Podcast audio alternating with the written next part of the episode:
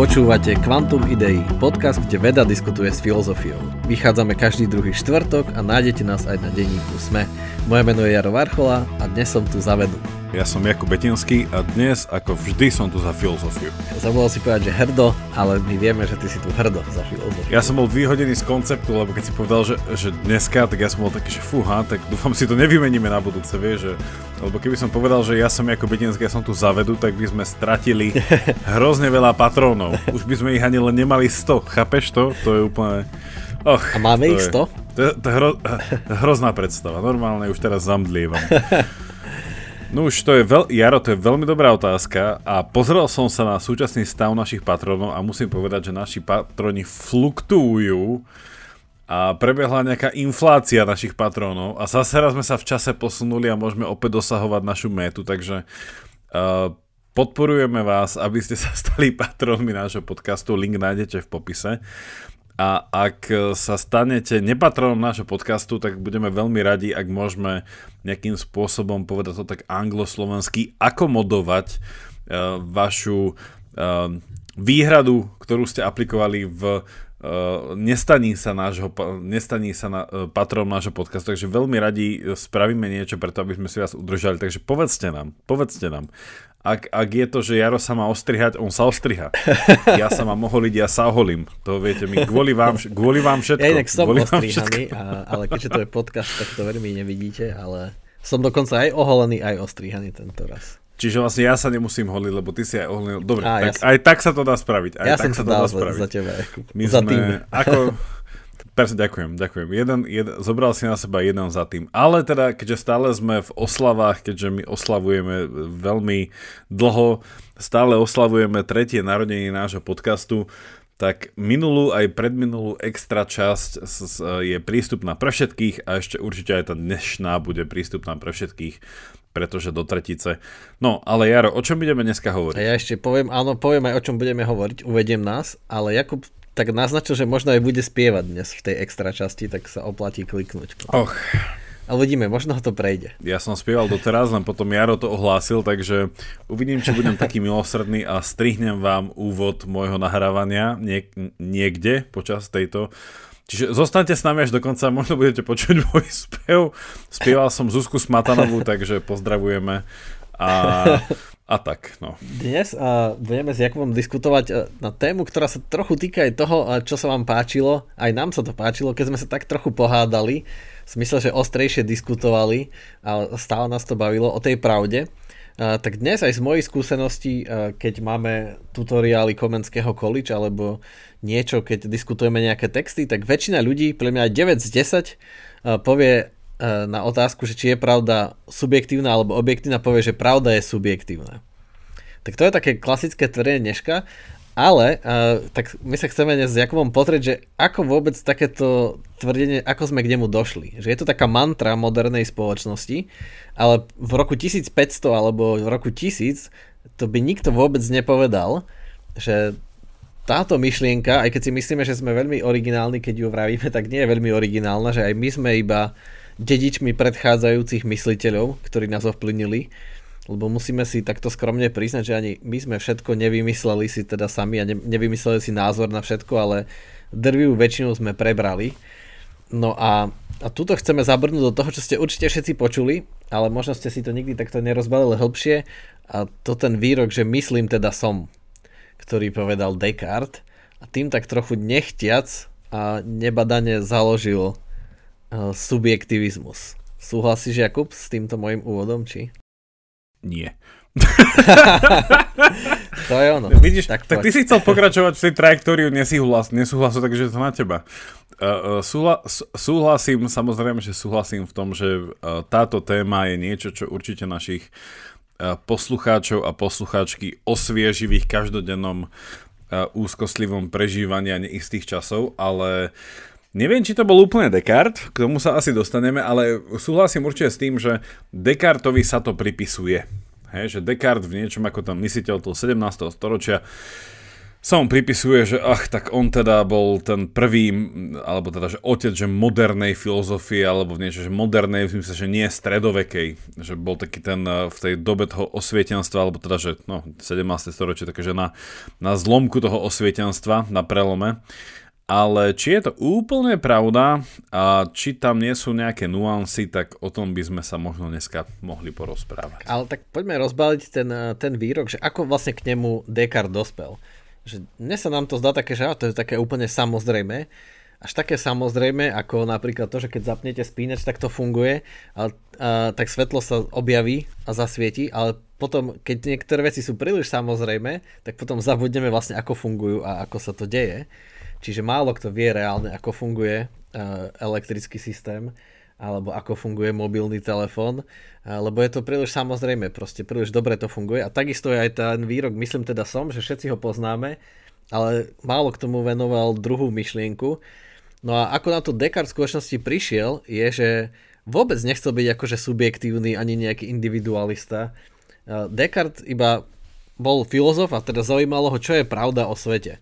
Že čo, čo môžeme zistiť o svete, v ktorom sme sa ocitli, o svojom živote, o tom, aký to má všetko zmysel, tak začal tak, že sa pozerať na to, čo doteraz vieme, ale nejako mu skrsla myšlienka, že ale čo keď všetko, čo doteraz vieme, čo sme počuli, čo keď to nie je pravda? A vlastne uvedomil si, že je to všetko spochybniteľné. Že veci sa dajú spochybniť, že to, čo povedal Platón, čo povedal Aristoteles, tu by Jakub nesúhlasil, aj to sa dá spochybniť, alebo čo hovorí náboženstvo, čo si myslíme, dokonca aj naša skúsenosť sa dá spochybniť, že čo keď nás niekto klame, tam Descartes prišiel s tým démonom, že čo keď ja si myslím iba, že vidím tú stenu, ten stôl, ale to iba niekto mi vsúva to moje mysli, tie signály, že tam je stena. Ja by som nerozoznal rozdiel, lebo nakoniec každá informácia v ňom ide cez, cez myseľ, tak možno iba som mozog v nádrži, čo vymyslel zase americký filozof e, o dosť neskôr. Uh, som, teraz neviem, či Jackson alebo Johnson, ale nejaké takéto klasické meno mal ten, čo to vymyslel, ten mozog v nádrži, e, ten myšlenkový experiment. No ale späť k Descartovi, čiže to bolo jeho uvažovanie a svedomil, že vlastne všetko sa dá spochybniť až na to, že sa nedá spochybniť to samotné pochybovanie. Či už som mozog v nádrži, alebo ako podľa Rika Mortyho, či som e, súčasťou nejakého vesmíru, ktorý vymyslel nejaký mimozemšťan ako projekt v škole, alebo či ma stvoril Boh, alebo som produkt náhody, jednoducho som. A teda Descartes si uvedomil, že myslí, pochybuje a teda určite je. A to je taký ten prvý pevný bod v jeho hľadaní pravdy o svete, o realite, je, že myslím, teda som. Čiže existencia subjektu. Zatiaľ, Jakub, máš nejaký nesúhlas? No, ono... René Descartes. Ono, úplne súhlasím s tým, že častokrát ľudia, keď sa začne hovoriť o tom, myslím teda som, v zmysle nejakého subjektivizmu, eh, lebo ja ako subjekt, hej, že to už keď to rozložíme na nejaké gramatické kategórie, nie, že subjekt, objekt, podmet a, prí, a podmet a predmet, alebo podmet, prísudok obsahujúci predmet, že teda ten subjektivizmus je toho podmetivizmu, že ja som, že z pohľadu toho ja, ako tej prvej osoby, No tak keď sa povie, že myslím teda som, tak uh, asi prvoplánovo to mnohým môže ako evokovať nejaký radikálny subjektivizmus, že myslím teda som, čiže on z pohľadu prvej osoby dokážem mať nejakú istotu o veciach. Tak uh, neviem, či preskočím, ale verím, že nepreskočím, ale chcem teda uviezť na pravú mieru, že René Descartes tvrdí presný opak že on v tvrdení myslím teda som a advokuje a teda zastáva istý objektivizmus, v rámci nejakého nielenže epistemického pohľadu na veci, že z pohľadu teda, že ako ich poznávam a kde mám nejakú istotu v ich poznávaní, ale aj z nejakého úplne že ontologického pohľadu, že, že čo veci sú a akým spôsobom ich viem uh, uchytiť v tom mojom poznávaní, hej, ergo. Čiže keď povedal to cogito ergo sum, že a to možno ešte lepšie, častokrát sa to, uh, ono, ono teda, že Descartes prvýkrát toto cogito ergo sum vyslovil v francúzštine, keďže teda on bol francúz. A, a to bolo teda to, že pense de je suis. A to bolo v, tej jeho, v tom jeho diele z 37. ale nie z 1937. ale 1637. A to sa volá, pozerám v preklade, ešte sa to dá aj niekde kúpiť, volá sa to, že rozpráva o metode Po slovensky to asi nebolo preložené, ale pozerám, že je to vypredané. Ale teda, že dielo, ktoré sa teda, že rozprával o metóde a on teda sa snažil prísť nejakou metódou objektívneho poznávania, ktorá by nejakým spôsobom vedela predísť presne tomuto tu, že nejakému klamu, seba klamu, ilúzii, sneniu alebo nejakému, nejakej projekcii toho, že to, čo si myslím, že je, tak je mi nejakým spôsobom iba projektované zvonku. A on to potom ďalej roz, rozvádza a rozpitoval v ďalšom diele, ktoré vyšlo o pár rokov na to, ktoré sa volá Meditácie o prvej filozofii a tam teda sa nachádza to latinské cogito ergo sum. No ale to, to cogito, ako my v Slovenčine hovoríme, že myslím teda som, že opäť, že podľa mňa trošku zavádzajúce, lebo tam nie je ani tak o myslenie, ale o istý druh myslenia a ono aj dneska to zvykneme povedať v tom, že sú isté, že kognitívne schopnosti, ktoré má človek, hej, že mysel je to tá kognícia, že to je z toho latinského cogito, hej, ergo sum. No ale tá kognícia je veľa vecí. To nie je iba, že myslenie v zmysle nejako analytického rozbijania vecí na drobné a pod nich poskladať a prísť nejakému záveru, že to, to cogitáre, to cogitum, hej, to rozmýšľanie v tom, alebo to myslenie, v tom myslím teda som, je také hrozne zovšeobecujúce a ja mám radšej ten preklad, ktorý hovorí, že pochybujem teda som. Hej? Lebo on presne poukazuje na to, a to si teda správne povedal, že ten, tá, uh, ten príklad, ten myšlenkový experiment s tým démonom. Uh, Chceš povedať, aby som nehovoril dlho, že o čom bol ten, o čom bol ten démon? Môžem, môžem. Aj mne sa iba páči, že uh, môžete si všimnúť, že Jakub je teda ovplyvnený tým, že študoval dlho v Taliansku a používa talianské znenie latinčiny, že kogitáre, ale o tom sú ešte aj dišputy, že či by sa to malo vyslovať, že ako, ako by to vyslovali Taliani dnes, alebo skôr cogito. Ale tak Jakub je... A mamma mia, tutti frutti, ma che cosa fai. Tak áno, takže Jakub je taliančina, práve to. Sľubujeme, že jedného dňa vám dáme epizódu čisto v taliančine a, a Jaro tu bude uh, kuriť a svíť. Počkej, však ale ja viem po taliansky. No, tak poďme na to. No, len to je problém, že ty vieš lepšie. Ja som akože v Taliansku bol iba tak krátko. Ja, Jakub tak tam nič, aj dlho tak, tak, budeme sa tváriť, že sme na, tak budeme sa tváriť, že sme na maturitnej skúške. Hej? A, a, budeme také, že ahoj, ako sa a, voláš? tak zase nie až tak. Ja robím... dobre, dobre, späť, ja späť robím pizzu. Zase, zase trochu lepšie ako to. Uh, no dobre, poď, tu ty fruty. Takže, takže späť k tomu démonovi ktorý sa veckrát potom op- zopakoval aj vo vede a ho použili, čiže je, tak, je známy ešte Maxwellov démon, ktorého sme spomínali pri entropii a, a viackrát to spomínali tí veci tých démonov, ktorí nám klamú a teda v zmysle, že aj a, mohol by ovplyvňovať vlastne tú fyziku za tým. No ale Descartes prišiel s tým, že podobné ako mozog v nádrži, že je nejaký a, démon, nejaký zlý duch, a, ktorý vlastne stojí medzi mnou a svetom v zmysle, že mi podsúva falošné informácie o svete, ale ja to nemám ako rozoznať, lebo, lebo tiež, ako som spomínal, všetko vnímam cez svoju myseľ, čiže keď ten démon mi povie, mi, ja sa na niečo pozerám a on mi vsunie, že to je zelené, aj keď to nie je zelené, tak ja to vnímam ako zelené. Čiže démon ako nejaký, ktorý nás klame, ktorý nám zahmľuje teda možnosť poznať úplnú pravdu o svete objektívnu, čiže nám ju zahmlieva, skrúca, kriví tú, tú pravdu. Ja s tým súhlasím. A ešte, oh, a, a ešte, ešte, by som, ešte by som to dal do toho kontextu, že uh, viac menej, a toto je niečo, kde ja sa budem snažiť trošku uh, vymaniť Descartes z tej uh, často mainstreamové interpretácie, že je to otec modernej filozofie. Ja osobne razím teda e, pohľad na to, že on nie je otec modernej filozofie, ale uh, zakončovateľ stredovekého scholastizmu, že on, uh, on, on ako by sme to povedali, že náhodou začal tú, stredo, tú, tú, pardon, tú modernú filozofiu, že to nebol úplne jeho úmysel. Ale ja by som tam iba ja by som dal chcel, ja by, ja by som dal pokazať na to, že prečo démon Hej, že prečo nie zmrzlinár? tak mu dobre, tak možno sa vtedy nerobila zmrzlina tam, kde bol, ale že, že, prečo, že prečo démon?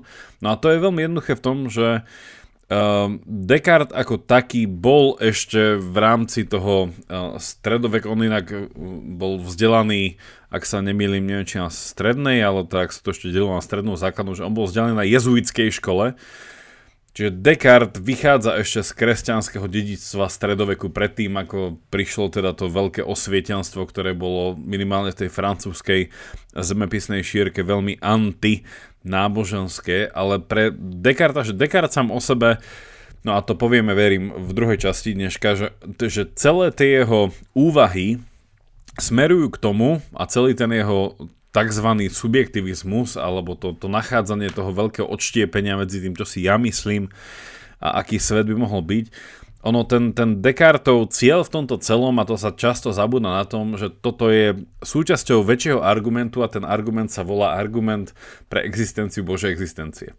A to nájdete naozaj aj v tých jeho meditáciách, aj v, tých, aj v tom, aj v tom diskurze, aj v ďalších dielach.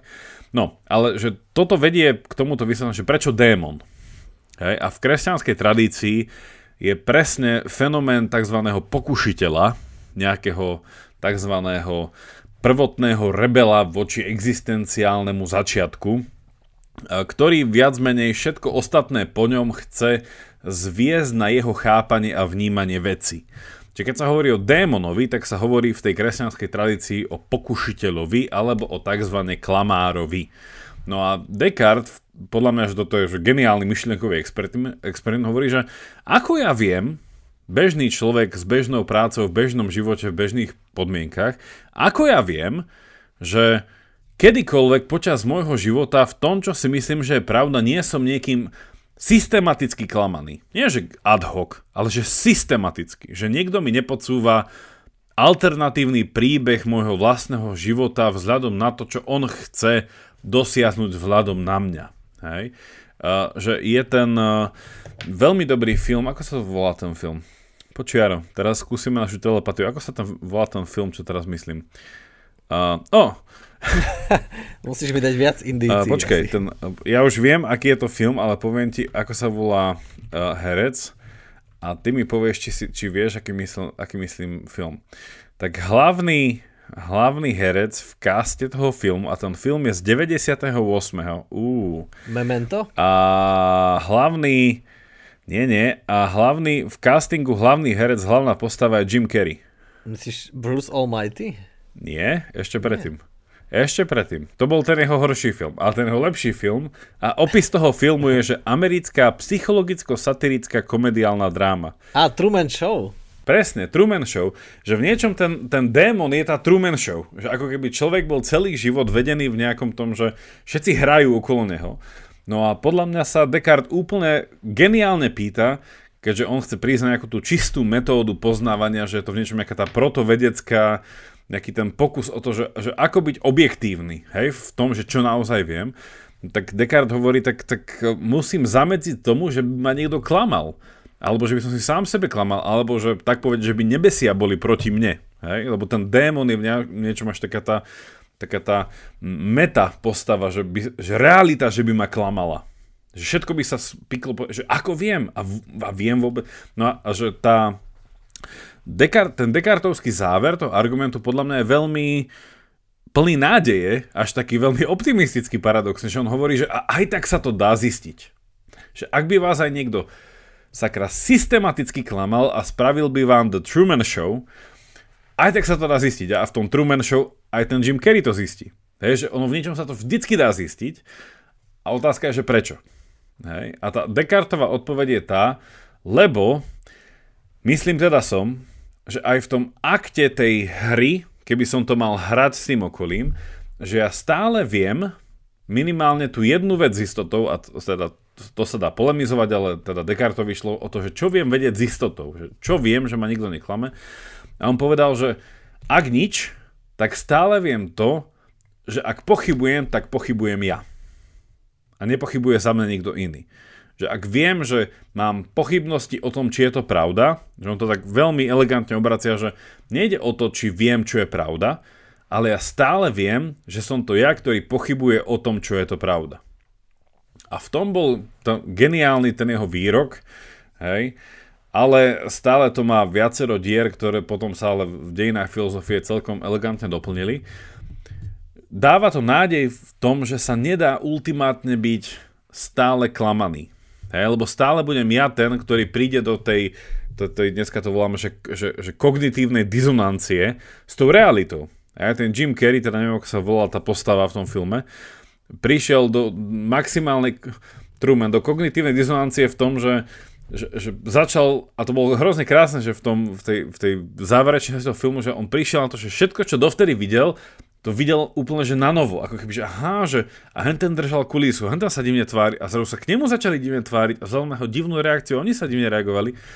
Uh, toto bolo na tom krásne, že keď sa niekedy hovorí o tom, a už ti dávam slovo, že keď že sa často hovorí, že subjektivizmus je ako keby tá nejaká alternatíva k poznávaniu pravdy, tak je to pravý opak, že ten Descartes v tej jeho snahe ak jemu by sa pripisoval nejaký začiatok subjektivizmu, tak on by chcel povedať to, že ten subjektivizmus je to ukotvenie toho objektivizmu. Že v tom subjektivizme, že v, tej, v tom ja pochybujem o vlastnej existencii, tým pádom ja musím nevyhnúť existovať, lebo o tom pochybujem, hej, a ergo som, tak on hovorí, že tam viem minimálne to opäť začať vystavovať od znova. Že keby to celé padlo, tak túto zase raz to viem stavať od znova. Ale samozrejme, ty vieš a naši poslucháči a naše poslucháčky ešte lepšie vedia, že Descartovi sa pripisuje tzv. solipsizmus, takže toto tu celé môže skončiť aj v tzv.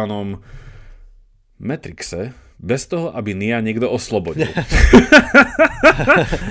to neviem, či sa zase Solipsizmus sa väčšinou pripisuje Berkeleymu, nie Descartovi, ale t- nie, tam nie, Berkeley bol až po Descartovi. Berkeley bol až po ale, ale, dobre, čiže ide, idem na to reagovať, že, že krásne si to Jakub opísal, ale, ale to iba ukazuje, že, že tak ako sme sa rozprávali viackrát do Einsteinovi a on proste niečo chcel, ale jeho side effect bol nakoniec úplne iný, tak pre mňa to je aj príbeh Descartes, že on chcel ukázať, že že objektívna pravda je, je tu stále a je silná a vieme sa k nej dostať, nemôžeme byť úplne klamaní, ale ten vedľajší efekt bol v skutočnosti sa ukázal ako dôležitejší.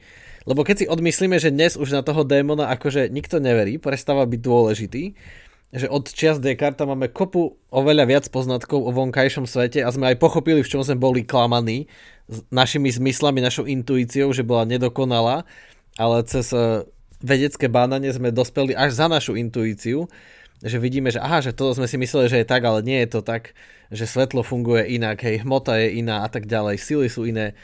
Tak to sme viac pochopili, či ten démon vypadol a nakoniec nám ostáva tá silná myšlienka, že každé hľadanie pravdy, to čo robil Descartes, začína od mojej existencie. A to je pravda, ktorá rezonuje s každého skúsenosťou. Že každý má existenciálnu skúsenosť, že niekedy o niečom pochybuje a niekedy dokonca pochybuje o všetkom, ale nemôže pochybovať o tom, že sám pochybuje, ako si povedal, že sám uvažuje, pochybuje. A teda máme silnú skúsenosť, ktorá, ktorú Descartes pomenoval a teda podľa mňa preto založil subjektivizmus a samozrejme nie je to úplne moja myšlienka, že tu vychádzam z knihy, ktorú sme nedávno čítali v rámci Komenského college od eh, francúzského filozofa Luca Ferryho, ktorý bol neskôr aj ministrom školstva vo Francúzsku a potom mal si tie nejaké kauzy, ale to iba dokazuje, že keď sa akademici stanú, filo, eh, či filozof, akademici stanú politikmi, nie vždy to dopadne ideálne. No tak aj jemu sa trošku... Preto my dvaja nechceme byť politici. Asi nie, no zatiaľ nie určite. a, čiže, hej, ale, ale tú knihu napísal ešte predtým. A, čiže a, podľa, a to, to tak sedí, že, že odkiaľ by sme mali tú myšlienku, že presne ako som spomínal v úvode, že niekedy by ho, nikoho to ani nenapadlo tvrdiť, proste, že, že, že to, čo je pravda, nejako vychádza odo mňa, že čo, že prečo, že to by bolo absurdné tvrdiť, nemalo to žiaden základ. Ale tým, že Descartes pomenoval to, čo vlastne každý z nás zažíva a zažíval aj predtým, len to nebolo takto jasne pomenované a definované, tak to otvorilo cestu akože mnohým myšlienkovým prúdom, že tak ako Jakub hovoril, že vlastne tak akože ešte bol vlastne stredoveký filozof a uvažoval takto a bol ovplyvnený tým stredovekom a tým kresťanským stredovekom. Ale taký jeho side effect bol, že začal vlastne nový prúd. Tak ako Einstein začal kvantovú teóriu bez toho, aby to nejako chcel. Alebo že by sa mu páčila.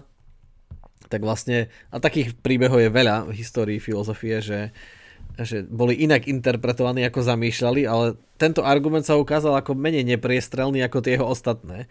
Že aj ako ďalej potom nasleduje, ako vychádza z toho prvého bodu, že pochybujem teda som, ako to rozvetvá, tak tie ďalšie argumenty aj nám, uh, aj vám sa všetkým budú zdať proste deravejšie ako ten prvý.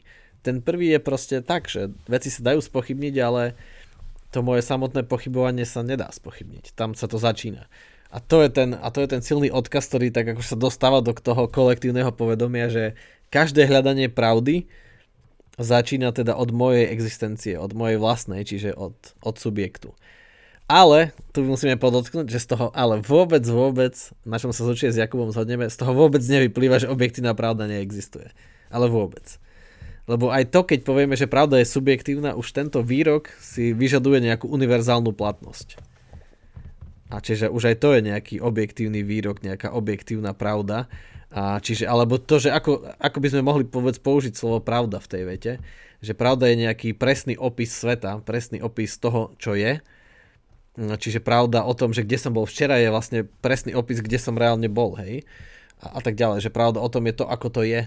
Čiže, a to je v niečom už objektívne z definície. Je to objektívne v zmysle, že nezávislo od toho, čo si myslím, že to už sa stalo, a je, alebo že svet existuje nezávislo od toho, čo si myslíme.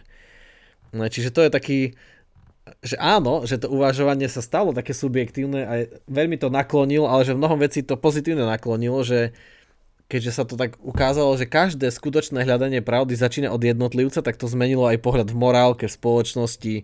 Prinieslo to akože nejakú malú myšlienku, takú iskru pre mnohé revolúcie, ktoré, čiže dokonca ten Luc Ferry, ktorý je vlastne francúzsky filozof a veľa sa venoval francúzskej filozofii, tak hovorí, že tí, čo začínali francúzskú revolúciu, že to boli tí, čo číkali, čítali Descartes a vlastne potom ho išli uplatniť, že tak ho oni pochopili, tak ho interpretovali že vlastne išli od znova postaviť ten poriadok, tie vedomosti, lebo začali vlastne ako keby od seba.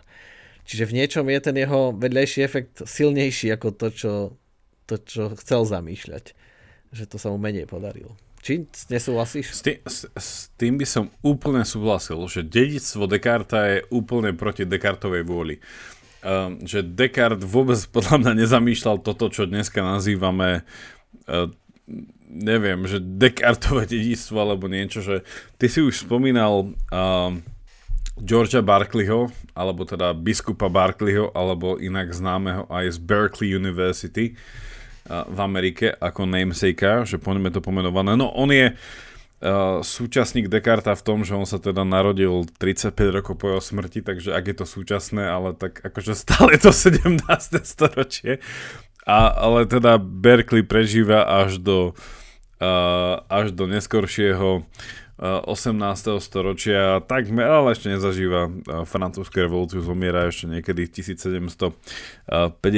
No ale ty si spomínal táto Počkej, Berkeley... Tak iba potom, ako potom my sme vlastne súčasníci Einsteina, on zomrel nejak 53-55. Presne tak, ale otázka je, kto bude súčasník nás, vieš? V, to, v rovnakom to storočí, keď sme sa my narodili, tak to uh, jeho súčasníci. No, no v, rámci tejto de, v rámci tejto definícii súčasníka, tak uh, prajeme všetkým našim súčasníkom všetko dobré. Takže ak e, chápeme toto milné chápanie súčasníctva na storočie, ale teda pointa, že tento pán, uh, ktorý bol okrem iného teda aj Ír, Íri, ako zvyknú, okrem Guinnessu, tak e, popíjali aj silný protestantský dúšok kresťanstva. A on bol teda biskup uh, írskej cirkvi The Church of Ireland. Tak oni uh, mali taký ten, opäť, že taký ten uh, subjektívny, ak nie subjektívny, tak taký vymedzujúci sa pohľad na chápanie veci.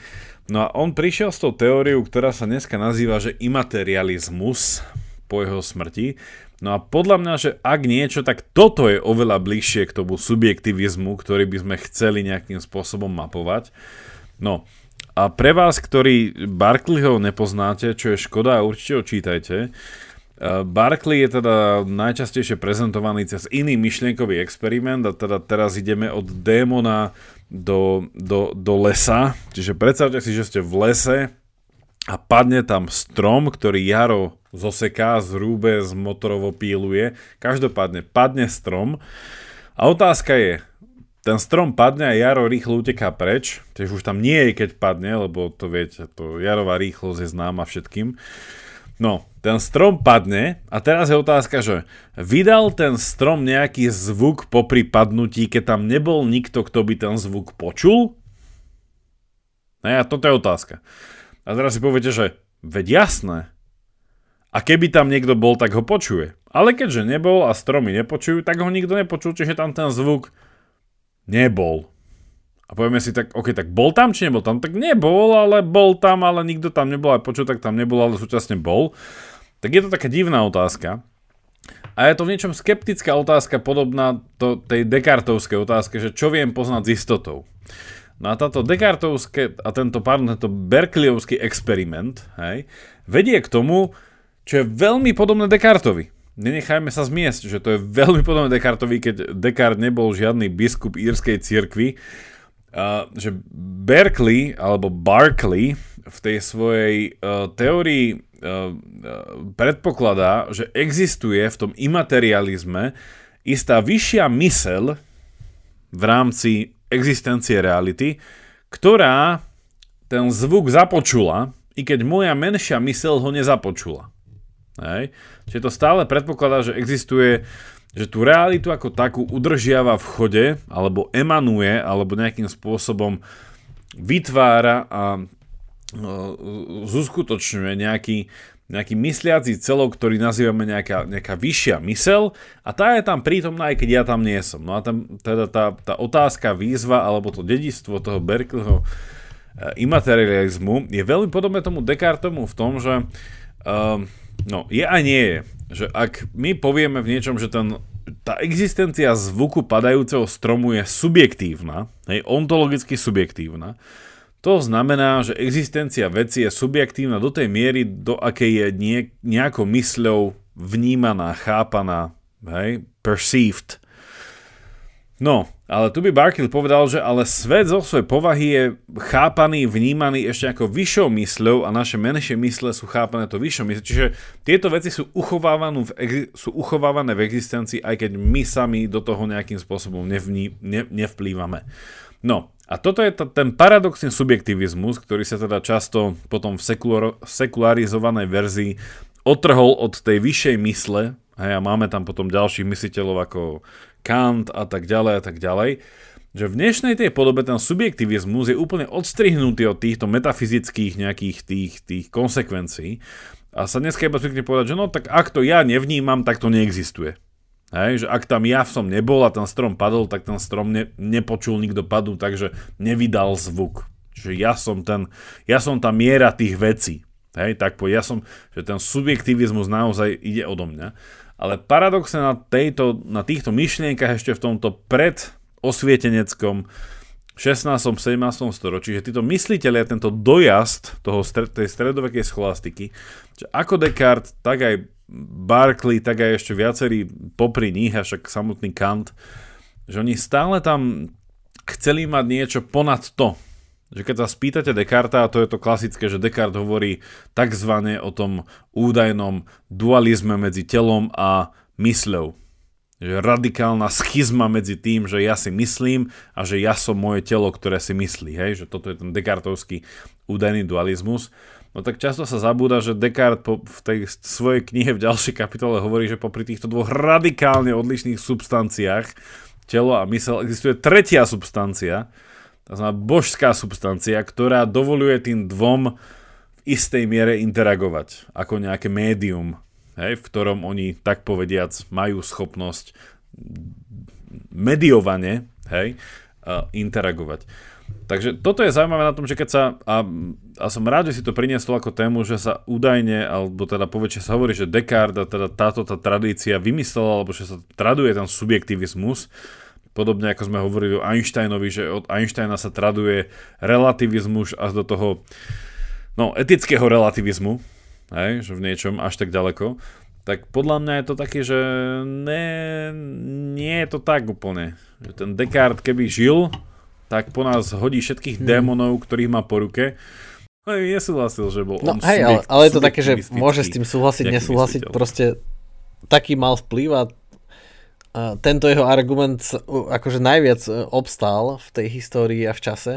Napríklad aj ten solipsizmus, ten argument, preto aj toho Barkleyho už tak menej poznáme, lebo ako náhle prišli uh, zariadenia, teda technológia, veda vyvracia akože často akože uh, veľa dobrých filozofov uh, histórie teda potopí v zmysle, že príde na to, že vlastne tie ich sú nerealistické, lebo ako náhle sme vynašli zariadenia, ktoré dokážu zaznamenávať zvuk alebo obraz aj bez toho, aby tam človek bol a potom to prehrať, tak zrazu tento argument sa už zdá taký, že ah, že však vieme si to nahrať. Nikto tam nemusí byť, vieme si to nahrať. Vieme, tomu, vieme to merať. No počkaj, tak teraz, aby sme ulahodili všetkým našim poslucháčom a poslucháčkam, ktorí majú radi naše, naše hádky, tak toto je presne to, čo hovoril Barkley tak jasné, že to zariadenie to vie prehrať, ale pokiaľ tam nie je prehrávateľ, tak to zariadenie je na nič. To je tá jeho pointa, že jasné, že my to vieme nahrať. Že aj Barkley povedal, že ten padajúci strom môže mať pri sebe stromo padajúco zachytávajúce zariadenie, ale pokiaľ tam nie je človek, čo stlačí tlačítko play a odovzdá niekomu, že hej, počul som padať strom, vieš ako to znie? Hej, a má to istú rýchlosť, miesto dopadu, neviem čo a môže to človeka zabiť, tak tým pádom je to irrelevantné, lebo tam nikto pritom nebol a nesvedčil o tom. Nemáš interpretátora dát. No pozor, pozor, ja, ja viem, čo myslíš, ale toto nie je ako ten Srlov argument, že toto je iné ako informáciou, uh, lebo nulka a jednotka reprezentuje iba, neviem, či to, čo myslíš, ale zvuk, my vieme, že zvuk je iba mechanické vlnenie že pozor, zvuk nie je niečo ako informácia, že ty tomu musíš pridať uh, tú kvalitu, tú hodnotu zvonku. Nie, on je iba mechanické vlnenie a my vieme, ako naše telo zaznamenáva to mechanické vlnenie, čiže stále je to iba mechanické vlnenie, že v tomto je ten argument iný ako s tou umelou inteligenciou a s tými nulkami a jednotkami, lebo tie nulky a jednotky to sú iba úrovne napätia, to nie sú nulky a jednotky to sú úrovne napätia a my musíme povedať, že to je nulka alebo jednotka, ale s tým zvukom je to iné, lebo my vieme, čo je ten zvuk a ten zvuk je mechanické vlnenie. A ja ho nemusím počuť, viem ho inak zaznamenať a viem, ho, viem zistiť jeho dopad, viem vystopovať jeho kauzalitu, lebo tým, že je mechanické vodenie, tak to nesie nejakú energiu a tým pádom niečo spôsobí a tak ďalej. Čiže ja ho viem vystopovať, to je iné. Veď a toto je podľa mňa pointa toho myšlienkového experimentu, ktorý v 17. storočí by Barclay nešiel do tej miery, že by išiel až do takých nejakých vedeckých interpretácií toho, čo to znamená zaznamenať nejakú frekvenciu nejakého vlnenia. On povedal, že OK, sú tam možno iné stromy, ktoré, ktoré vlnenie toho pádu zaznamenajú. Aj, neviem, kôra toho stromu to zaznamená, miazga iné rastliny, iné zvieratá.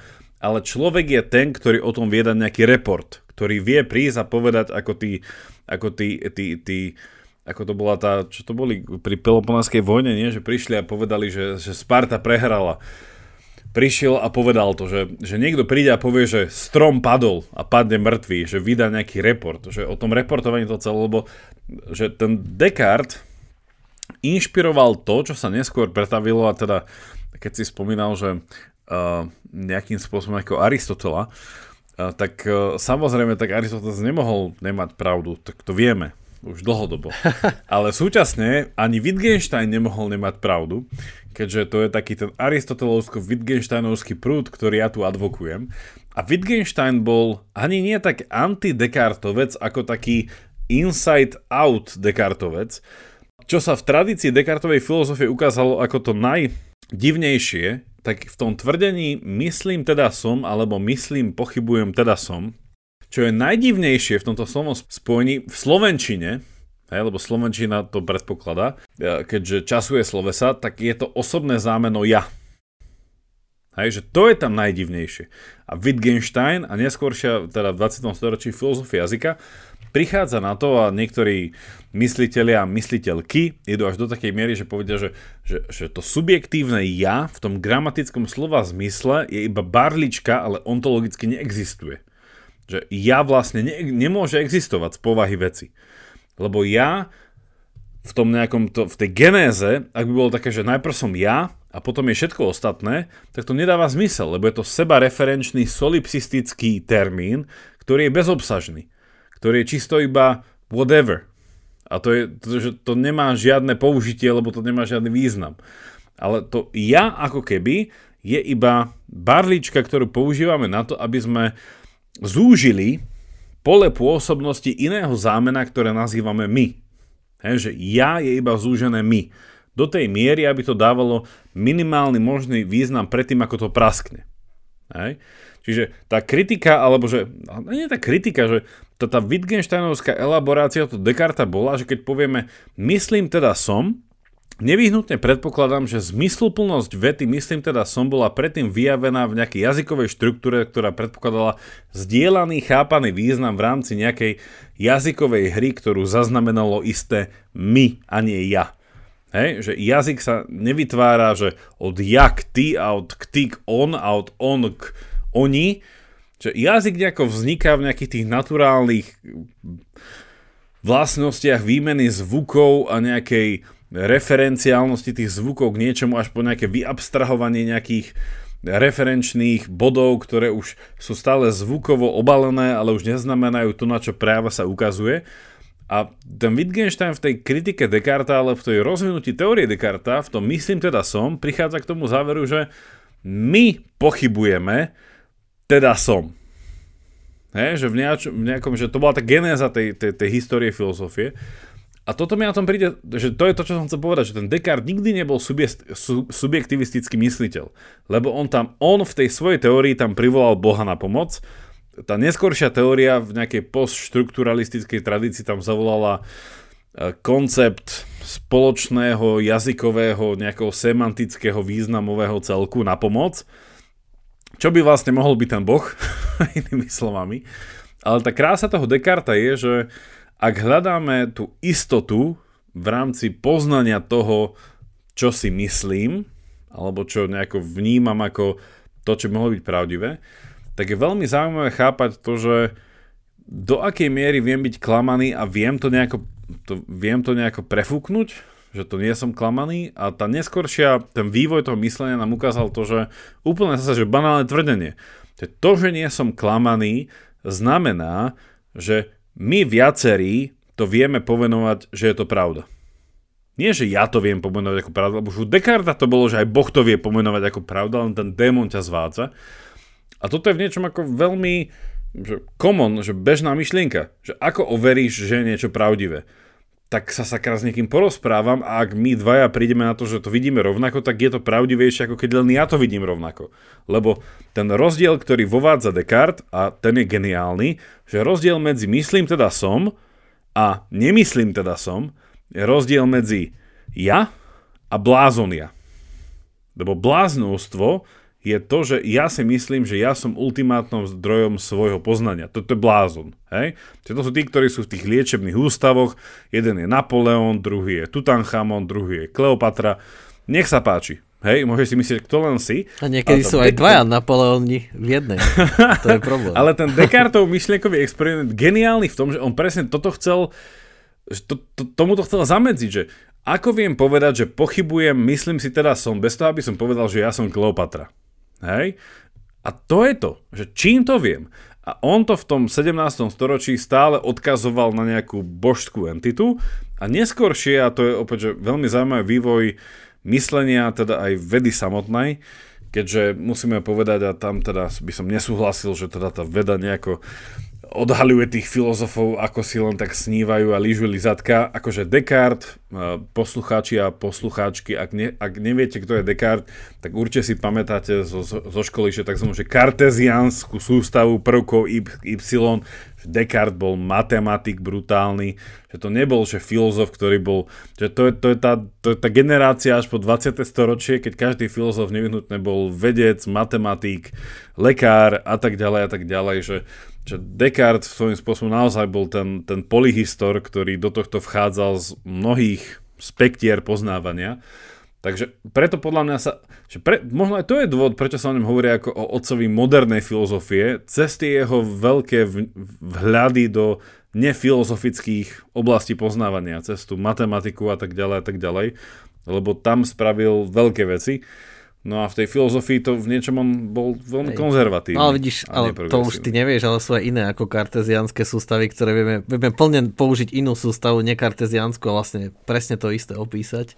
Čiže nepotrebujeme karteziansku, ale hej, on prišiel aj s diferenciálnym počtom a ten pokiaľ viem, tak potrebujeme. A, čiže on a Leibniz rozvinuli aj obidva boli veľkí matematici a filozofi Hej, ale, ale, ale vidíš, ale to je tá pointa matematiky, že tá matematika sa vyvíja a to by Descartes, keby sa ocitol v roku 2002, by chápal, že niektoré jeho tvrdenia že sú prekonané a tak ďalej, lebo, lebo sa to vyvíja. A podľa mňa áno, veda môže, lebo však vedci a filozofii nakoniec za Čak to sme sa viackrát bavili, že všetci je iba jeden svet, jedna realita a máme jeden rozum, ktorým ho poznávame, že líšia sa metódy a tak ďalej, ale čiže spolu nejak posúvame to poznanie, čiže a môže sa to časom vyvraciať, áno. A že to, čo sa niekto tvrdí alebo vo vede sa môže ukázať ako milné a naopak. No dobre, ale chcel som, aby sme to už takto ukončili, že, že páčilo sa mi, jak si to povedal, až si tam si to začal jednu nebezpečnú myšlienku, že vôbec nezáleží, či sa na tom dvaja zhodneme, to nezvyšuje pravdepodobnosť, to je nebezpečná myšlienka, že... Aspoň traja, aspoň ešte s Petrom Vôbec nie, bo to by znamenalo, že, čím je, že väčšina rozhoduje o tom, čo je pravda, čo je absolútne nie. A čiže to, to, to akože viem, ako som myslel, dobre som myslel, ale to nie, to neplatí určite. Vox Populi, Vox Day. určite nie, ale, ale iba som na to chcel zareagovať, že a No teraz neviem čo, lebo už si medzi tým dal toľko ďalších podnetov, ale, bolo tam, tam niečo kľúčové. Dokiaľ, tak Jakub, pomôž mi, čo bolo kľúčové? Kľúčové bolo presne to, čo som povedal. A ak nevieš, čo som povedal, nevieš, čo kľúčové. Od začiatku až do konca všetko bolo kľúčové. Nie, pre mňa, pre mňa, keby sa ma spýtal, že sumár to, čo som hovoril za posledných pár minút, je, že to kľúčové bolo tá, to poukazanie na to, že ale to, teda pre, pre mňa z pohľadu filozofie to sa prelieva do aj iných E, nejakých e, oblastí skúmania, ale celkovo, že tá nejaká tá verifikácia a falzifikácia a teda ty si to celé na začiatku rámcoval z toho, že a to si asi môžeme nechať na budúcu epizódu, že rôzne chápania toho, čo je to pravda, hej, tak, tak to Dekartovské sa často podľa mňa milne chápe, že tá pravda je to, čo subjektívne viem potvrdiť v môjom nejakom vnútornom prežívaní že ten, ako keby sme sa o tom rozprávali v Mile, tá, tá korešpondencia s nejakou realitou, hej, že pravda je to, čo súzvučí s niečím, že mám nejaký test, mám nejaký ten lakmusový papierik a tak ďalej, že, že milne sa nejakým spôsobom hovorí o tom, že Descartes hovorí, že pravda je to, čo nejako, že korešponduje so mnou vo vnútri, ako keby, hej, niečo také. A pre mňa to kľúčové, čo som chcel povedať v tých posledných minútach, je, že v, tej, v, tej, v, tých, v tej, tých dejinách filozofie, ako sa pracovalo s touto myšlienkou, ale pritom ono sa s tým pracovalo aj spätne, nie iba akože dopredu, že stále tam bol predpoklad toho, že tá, to, to pochybujem teda som, v tom ja pochybujem, tak to ja samo o sebe nie je subjektívna ontologická kategória, ale iba epistemická kategória. Že to ja je gramatický člen v rámci nejakého, nejakej schematizácie, nejakého mapovania nášho rozmýšľania, ale to ja neznamená ontologickú zmysle, že, že tá pravda by bola stelesnená vo mne. Že ja nevyhnutne stále v, to, v tej pravdivosti toho môjho ja pracujem v rámci nejakého kontextu, štruktúry, narratívu, príbehu, kultúry a tak ďalej, že je tam istý primát toho my, toho zdieľaného a to, že ja mám pravdu, znamená iba to, že derivujem z toho zdieľaného zdroja, toho, to, to, to, to, toho tzv. prameňa nejakej, prav, nejakej pravdepodobnej pravdy toho zažitého my. Hej? Že to ten, to ten Descartes začal, i keď to tak úplne nepomenoval, on tam dal tú božskú entitu, ale neskôršie dejiny filozofie to, to, to podľa mňa extrahovali z neho týmto spôsobom.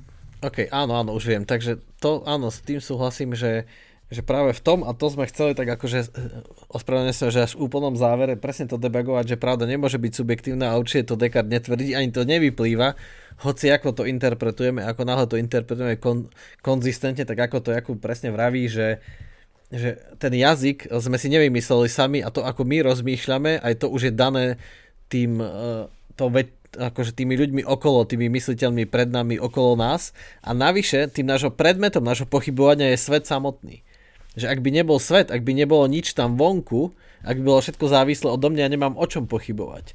Musia prichádzať nejaké impulzy, či už klamlivé od toho démona, alebo skutočné, ale prichádzajú stále nejaké impulzy z toho objektívneho sveta tam vonku. Čiže už samotné, čiže to iba, áno, že to je môj záver presne k tomu, že, že založil subjektivizmus, ale v zmysle tak nechtiac, ale v zmysle, že hľadanie pravdy začína od nás, ale vôbec neznamená, že pravda je subjektívna. A v takom svete, že, že áno, väč, že 9 z 10 ľudí na ulici to dnes povie, v Bratislave a všade vlastne v západnej Európe, ale a, keď, keď, keď by sme ich podrobili hĺbšiemu rozhovoru a reflexii, tak zistia, že ani sami tomu neveria. Lebo veria objektívnej vede a pravidlám a na, na mnohých veciach vyžadujú zhodu a chcú zhodu. A vlastne, aby došli vôbec k tomu tvrdeniu, že prečo si to myslia, už aj za tým je veľa dôvodov, ktoré prichádza zvonku v rámci toho vrátanie jazyka a iných vlastne, iného zdieľaného myslenia, toho zdieľaného poznania o tom svete tam vonku. Že ak by nebol svet tam vonku, ak by nebolo ho možné objektívne poznať, tak potom by sme si nemali čo zdieľať, nemohli by sme si rozumieť, nefungoval by jazyk, žiadne myslenie by nefungovalo. Čiže subjektivizmus akože je vec a je to vec ako modernej spoločnosti, nebolo to predtým, že oveľa väčší väčšia moc, aj taká filozofická pri hľadaní pravdy a pri úsudkoch a pri morálke sa prikladá jednotlivému ja, ale nejako to neovplyvňuje to, že či je to objektívne alebo nie. Iba to akože prikláňa väčšiu dôležitosť tomu ja, alebo aj Descartes samotný to nechtiac založil, že či chcem, či nie, musím začať od seba po svojej existencie, lebo to je najistejšia vec v tom mojom poznávaní. Dobre, tak neviem, za mňa je to všetko. A Jakub už minul všetky svoje minúty e, pri vysvetľovaní svojich predchádzajúcich minút. Jak, Jakub by mohol ešte pokračovať, ale už má minúty kredit. Presne tak, už si minul, už nemá voľné minúty na dnes. A, tak my, my vám ďakujeme, e, že nás podporujete, že nás počúvate. Ak nás ešte nepodporujete, tak začnite, lebo inú Vianoce a chceme dostať na Vianoce tých 100 patrónov si udržať chceme, chceme nahrávať na lepšie mikrofóny, prosíme vás o pomoc. No, vôbec nie. Teraz si to celé pokazil, Jakub. nie, akože, je, je to taká, že maličko za nás, nás to tak pozbudí, a že jasné, že každý je taká, nie že je šitný, ale je rád, keď je ocenený, tak nás tešia tie čísla, keď nás počúvate, keď nás odporúčate ďalším a tie čísla teda mierne rastú už odkedy existujeme, z čoho sa veľmi tešíme. A takisto nás teší, že keď ten počet patrónov neklesá, alebo aspoň stagnuje, alebo mierne stúpa, že nás poteší, že teda čo, to, čo robíme, dáva zmysel. Dobre, tak teda vás pozývame všetkých do záverečnej časti, ktorú nájdete na Patróne, ale tento raz, keďže oslavujeme 3 roky, tak nájdete zadarmo, čiže stačí si to kliknúť a tam bude tá extra časť. Počujeme sa. Majte sa. Ahoj.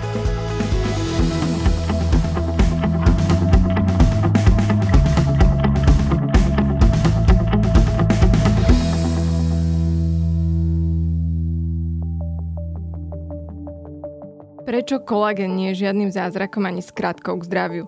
Prečo je dôležité očkovanie proti chrípke?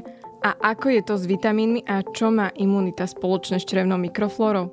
Ja som Denisa Koleničová a na všetky tieto otázky budeme hľadať odpovede v novom týždennom podcaste denníka Sme Vizita.